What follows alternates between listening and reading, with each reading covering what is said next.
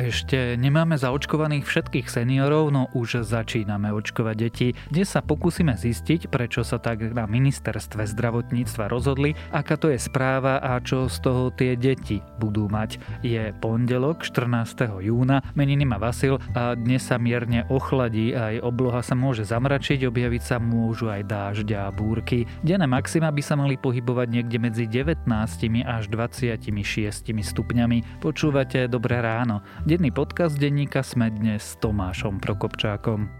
Využite posledné dni Ford SUV šrotovného. Zastavte sa s vašim starým autom v Autopolise na Panonskej a vymente ho za nové SUV Ford Puma alebo Kuga.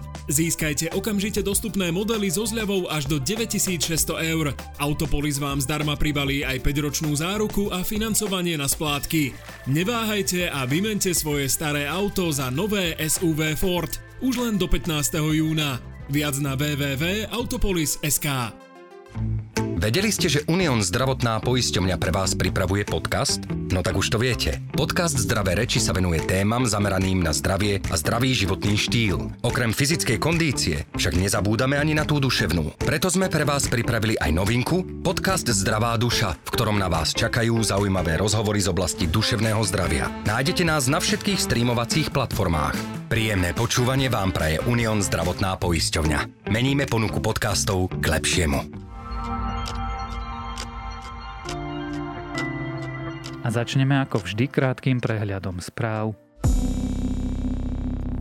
Na Slovensku potvrdili nový tzv. kolumbijský variant koronavírusu. Narazili na ňa vďaka rutinnému sekvenovaniu vzoriek u členov jednej rodiny. Prípady tejto mutácie pribúdajú v USA či v Španielsku, no objavili sa aj v ďalších európskych krajinách. Na Slovensku nadalej prevažuje variant alfa, teda britská mutácia. Chýba u nás 14 tisíc sestier, najčastejšie odchádzajú do Česka. Priemerný vek sestier je pritom 47 rokov, upozorňuje Slovenská komora sestier a pôrodných asistentiek. Problém sa bude navyše zhoršovať, chýbajú predovšetkým mladé sestry. Na Slovensku sa objavil druh azijského invázneho komára. Ide o pôvodne azijského komára Aedes japonicus japonicus. Tento druh by mohol hypoteticky prenášať aj ochorenia ako japonská encefalitída, horúčka dengue alebo vírus Zika. Maďarský vládny Fides pripravuje zákon, ktorý by na školách zakázal propagáciu zmeny pohľavia alebo homosexuality. Má to byť pozmeňovací návrh zákonu, ktorý by trestal pedofíliu. Maďari by chceli tiež vytvoriť zoznam organizácií, ktoré by na školách mohli učiť sexuálnu výchovu. Európsky parlament žiada zákaz klietkového chovu hospodárskych zvierat. Vyzval Európsku komisiu, aby ho zakázala do roku 2027. Po tomto roku by mali aj všetky výrobky na európskom trhu splňať podmienku, že nemajú nič spoločné s klietkovým chovom. A ak vás tieto správy zaujali, viac nových nájdete na webe Deníka Sme alebo v aplikácii Deníka Sme.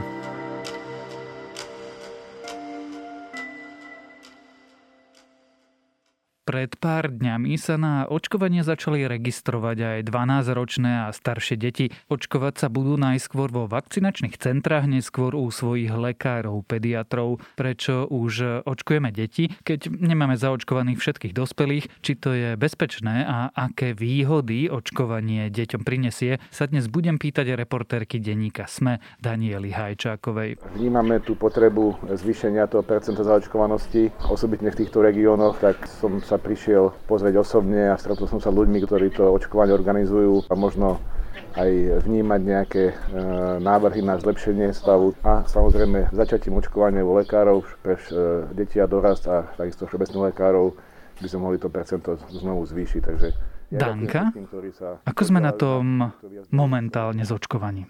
S očkovaním sme na to momentálne tak, že zaočkovaných už aj tou druhou dávkou je zhruba 19% ľudí u nás, čo keď sa na to pozrieme z pohľadu nejakého podielu, tak nie sme tam, kde by sme chceli byť samozrejme. My by sme... Najmä plány Európskej únie boli Áno. pre tento čas oveľa vyššie. Áno a na to, aby sme vlastne my vytvorili akúsi kolektívnu imunitu v spoločnosti, to znamená, že vírus sa tak nešíri, že už je to naozaj e, nejakým spôsobom bezpečné, tak by sme potrebovali mať tých 60% vlastne ľudí zaočkovaných. Čiže z tohto pohľadu máme čo doháňať. Ešte málo ľudí vlastne zaočkovaných. Tých s prvou dávkou už je viac ale na to, aby si mal naozaj e, dobrú ochranu proti tomu vírusu, tak potrebuješ dostať tú potrebnú dávku vakcíny. Tá prvá dávka hovorí zhruba o indikatívnom záujme, teda koľko ľudí sa chce dať zaočkovať a dalo sa teda niečo preto urobilo. Povedzme, že ich je plus minus 2 milióny. Ešte nie, ale plus minus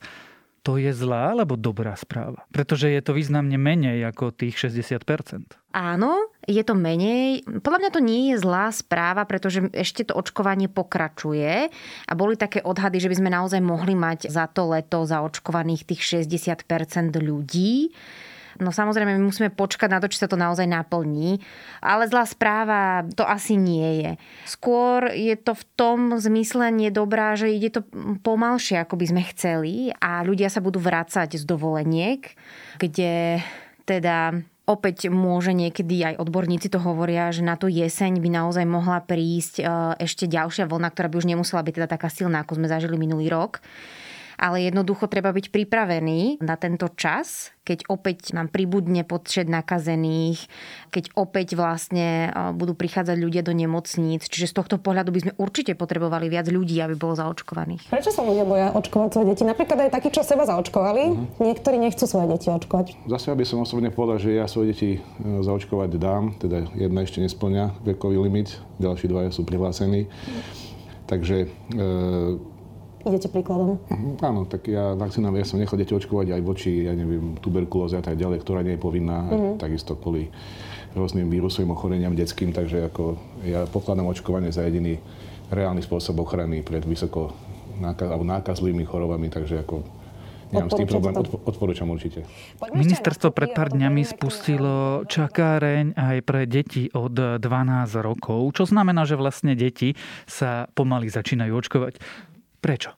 Pretože deti napriek tomu, že sme počúvali celé to obdobie alebo od nejakého obdobia, že majú miernejší priebeh ochorenia COVID-19, že to pre ne nie je také nebezpečné, že to prekonajú častokrát bezpríznakovo, tak deti sú prenášačmi tohto vírusu, čiže môžu ho preniesť e, aj k svojim starým rodičom, ktorí buď nemusia byť zaočkovaní, v niektorých prípadoch sú chránení samozrejme vakcínou, aj keď sú zaočkovaní, ale tá ochrana nikdy nie je 100%. Čiže naozaj, ak je zaočkované aj to dieťa, tak tvorí ďalšiu bariéru v tom, aby sa jednoducho ten vírus šíril.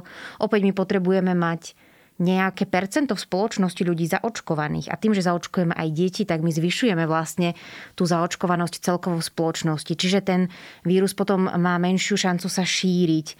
Čiže jednoducho preto sa pristúpilo aj k očkovaniu detí, nehovoriac o tom, že po prázdninách sa opäť stretnú tieto deti v škole, opäť začnú sa interakcie, bude to potom, čo sa už vrátia z letných dovoleniek, z táborov, častokrát v zahraničí. Čiže preto je potrebné očkovať aj deti. Ešte je tam jedna dôle, veľmi dôležitá vec. Sú to síce zriedkavé prípady, ale u detí, ktoré prekonajú COVID-19, sa môže aj úplne v pohode niekoľko e, týždňov prejaviť potom e, multisystémový zápalový syndrom, ktorý môže byť pre ne veľmi nebezpečný. Hovorím, že sú to zriedkavé prípady, ale stávajú sa tie prípady, tam môže dôjsť k veľmi závažnému vlastne zápalu srdcového svalu, môže sa to skončiť až smrťou. Čiže netreba strašiť, ale jednoducho tá bezpečnosť je dôležitá aj v prípade detí. Ani náhodou nechcem spochybňovať benefity pre deti alebo pre ich okolie, ale nie je to banálnejšie v niektorých regiónoch, už nemajú koho očkovať. Tak neotvorili očkovanie na Slovensku pre deti preto, aby vôbec bolo koho očkovať? Podľa mňa to s tým súvisí jednoducho, že, že niekde my potrebujeme dostať, ako som už spomínala, nejakú tú hranicu zaočkovanosti naozaj v niektorých regiónoch je ten záujem veľmi malý a preto prirodzene potom otvárajú aj ďalšie kategórie, ktoré ešte tú šancu nedostali, lebo samozrejme, že my chceme mať čo najviac ľudí zaočkovaných a keď už sa nehlásia jednoducho niektoré skupiny obyvateľov, tak sa to snažíme, snaží sa to štát rozšíriť e, čo najviac ako môže. A je to teda od 12 rokov preto, pretože mladšie deti sa nemôžu ešte očkovať vakcínami, pretože vakcína Pfizer je schválená pre deti od 12 rokov. Nižšie sa zatiaľ žiadne, žiadne vakcíny pre mladšie deti nepoužívajú, hoci tiež Pfizer ešte k tomuto chystá ďalšie klinické štúdie. Ale jednoducho tam je tá hranica, že, že sa dá očkovať od 12. Pýtam sa preto, či si štát nevybral ľahšiu cestu. Namiesto toho, aby chodil systematicky do terénu za ľuďmi, aby presviečal ľudí, že sa majú zaočkovať špeciálne v rizikových skupinách, ani seniorov nemáme doočkovaných, tak vlastne otvoril očkovanie pre deti a je dôvodný predpoklad, že sa vlastne budú očkovať deti rodičov, ktorí sami sú zaočkovaní. Áno, tento predpoklad tu je. No stále nemáme zaočkovanú časť tých najstarších ľudí, čiže určite e, by štát mohol robiť viac. Ani tá kampaň vlastne dlhú dobu nebola nejakým spôsobom výrazná. Keď sa viedla, tak sa viedla na Facebooku, kde povedzme si pravdu, že tá staršia generácia asi k nej prístup e, nemá. Čiže áno, dalo by sa to interpretovať aj tak, ako ty hovoríš. Vráťme sa k tomu očkovaniu detí. Je bezpečné? Ja keď som sa zhovárala s odborníkmi, tak e, oni jednoznačne hovoria, že pre deti bezpečné je. Keď sa pozrieme napríklad na, na nejaké vedľajšie účinky, tak e, tie sú vlastne rovnaké, aké majú dospelí. Čiže naozaj sa môže objaviť nejaká bolesť v mieste v píchu alebo proste nejaké, môžu sa objaviť nejaké horúčky. Dokonca u detí sa môžu objaviť častejšie tieto zvýšené teploty, pretože majú silnejšiu imunitnú odpoveď ako napríklad starší ľudia. Bolo to odskúšané aj v Spojených štátoch amerických na vzorke tisíc vlastne tých detí od tých 12 do 16 rokov a tam sa potvrdilo, že okrem týchto vedľajších účinkov, že to očkovanie je naozaj bezpečné pre, pre deti. Čiže máme už za sebou klinické štúdie na deťoch od 12 rokov a tie hovoria, že v princípe je to tak ako u dospelých. Ano. Nejaké vedľajšie účinky sú, ale tie benefity výrazne prevažujú e, tie rizika. Určite e, inak by to Európska lieková agentúra ani neodporúčala potom očkovať deti od tých 12 rokov. V akom stave sme? Koľko detí sa nám prihlásilo do čakárne a zaregistrovalo sa teda na vakcínu? Ja poznám stav tých detí od 12 do 16 rokov k štvrtku a to bolo 10 500 detí čo hovoril už aj predtým minister zdravotníctva, že taký záujem až možno neočakávali. A to bolo vtedy na tretí deň od spustenia registrácie. Čiže môžeme predpokladať, že ich je teraz už viac, neviem presne koľko ich je ale v ten štvrtok bolo viac ako 10 tisíc. Čiže je dobrý? Teda je lepší, ako odborníci predpokladali? Neviem, ako predpokladali odborníci, že koľko detí sa prihlási, ale asi za tie 3 dní to nie je až tak málo. Napríklad, keď to porovnáme už aj so samotnou neregistrovanou vakcínou Sputnik, kde teda už bývalý premiér Igor Matovič predpokladal oveľa, oveľa väčší záujem, ale tam eh, po tých eh, niekoľkých dňoch sa prihlásilo menej ľudí na túto vakcínu. Skúsme sa vcítiť e, do rodiča. Mám dieťa, 12-13 ročné. Okrem epidemiologických faktorov, o ktorých sme sa rozprávali, prečo by som mal to dieťa nechať e, zaočkovať? Bude mať nejaké výhody? A čo letné tábory? A čo dovolenka a cestovania? Veľa sa na Slovensku hovorilo o testovaní. Všetci ho dôverne poznáme. Boli sme sa testovať celoplošne, potom do školy, keď chceli chodiť deti od druhého stupňa, tak sa vlastne testovali. A práve to očkovanie by malo deti zaočkované zvýhodniť v tom, že sa tomu testovaniu vyhnú. Zatiaľ môžeme hovoriť napríklad, čo súvisí s letom, tak to sú letné tábory alebo akvaparky, kde stále dieťa potrebuje test na to, aby, aby sa tam dostalo, či už PCR alebo antigénový, potom sa tam líši tá lehota. No a práve zaočkované deti by sa tomuto mohli, uh, mohli vyhnúť, nebudú musieť vlastne podstúpiť testovanie. Pokiaľ ide napríklad o cestovanie, Slovensko už má dohodu so štvoricou krajín, s Maďarskom, Rakúskom, Českom a Chorvátskom, čo je teda veľmi obľúbená dovolenková destinácia Slovákov. Na to, že keď vlastne prídu zaočkovaní dovolenkári, teda vrátane e, detí, tak budú môcť cestovať bez testu, bez karantény. Tam je ale potom podmienka, že na ten 22. deň od vlastne podania vakcíny. Čiže rokuje o tom Slovensko aj so Slovinskom.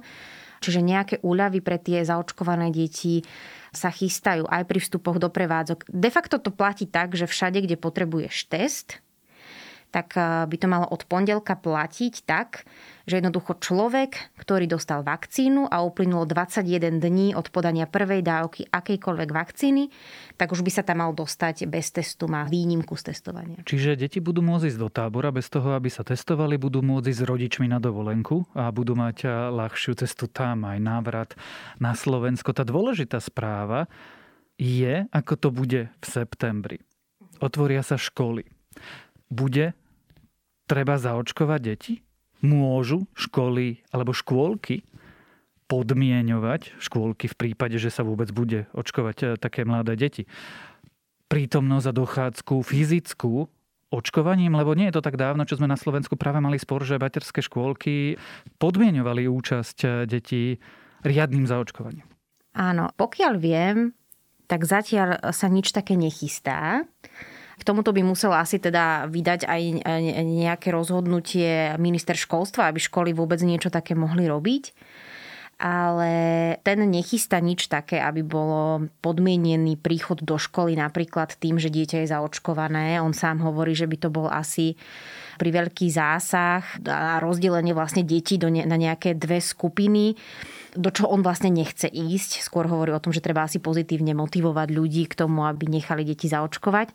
Čiže niečo také sa nechystá. Nie je ale vylúčené, že ak by sa zhoršila situácia, tak sa opäť nejakým spôsobom, nejakou formou vrátime aj v školách k testovaniu, možno v nejakých horších oblastiach, keď v škole už vznikne možno nejaké ohnisko, alebo teda v tom, v tom danom regióne. Čiže toto sa ešte doľaďuje, že ako to vlastne od toho septembra bude, na to nemáme jasnú odpoveď, ale dá sa predpokladať, že deti, ktoré by boli očkované, tak e, by mohli mať aj z tohto testovania napríklad výnimku. Čiže nemuseli by kloktať, ale boli by zaočkované a tým pádom by mohli chodiť do školy. Kloktať alebo antigen, tam je tých možností viacero, pretože aj tých kloktacích testov bolo obmedzené množstvo. Čiže to naozaj uvidíme potom. Máme nejaký cieľ Povedalo ministerstvo zdravotníctva, koľko detí by chcelo zaočkovať v ideálnom svete? Ja sa priznám, že neviem o takom čísle, že by, že by padlo, že koľko chceme zaočkovať detí konkrétne. A celkový cieľ je tých 60-70% vrátane detí. To je celkový podiel populácie, ktorú potrebuješ zaočkovať, aby si mal e, tú spoločnosť chránenú. Tak e, uvidíme, snáď sa nám to podarí a snáď sa rodičia rozhodnú správne a svoje deti nechajú zaočkovať. O očkovaní, o očkovaní detí a o tom, aké výhody toto očkovanie nie len deťom prinesie, sme sa rozprávali s reportérkou denníka SME Dankou Hajčakovou. Tento podcast a odpovede na všetky dôležité otázky z domova aj zo sveta vám prinášajú iPady od Traco Computers, partnera Apple pre vzdelávanie a školstvo. Všetky iPady teraz nájdete so zľavou pre žiakov, študentov a učiteľov na www.tabletdoskoly.sk.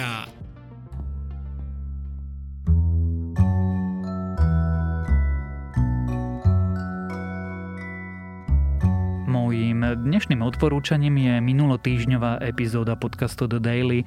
Tiež sa týka vakcín. Štvrtková čas nepravdepodobná príkopnička za mRNA vakcínami je jednoducho skvelá. Rozpráva takmer neuveriteľný príbeh maďarskej biologičky Katalin Kariko. Príbeh o tom, ako jej nik neveril, takmer skončila s vedou a jej objavy na poli mRNA nik nebral vážne. A potom prišla pandémia koronavírusu a Kariko zrazu zachraňuje svet, keďže stojí za vakcínou Pfizer-BioNTech. A to je na dnes všetko. Dávajte na seba pozor, prajeme vám príjemný štart do nového týždňa. Počúvali ste Dobré ráno, denný podcast denníka Sme s Tomášom Prokopčákom.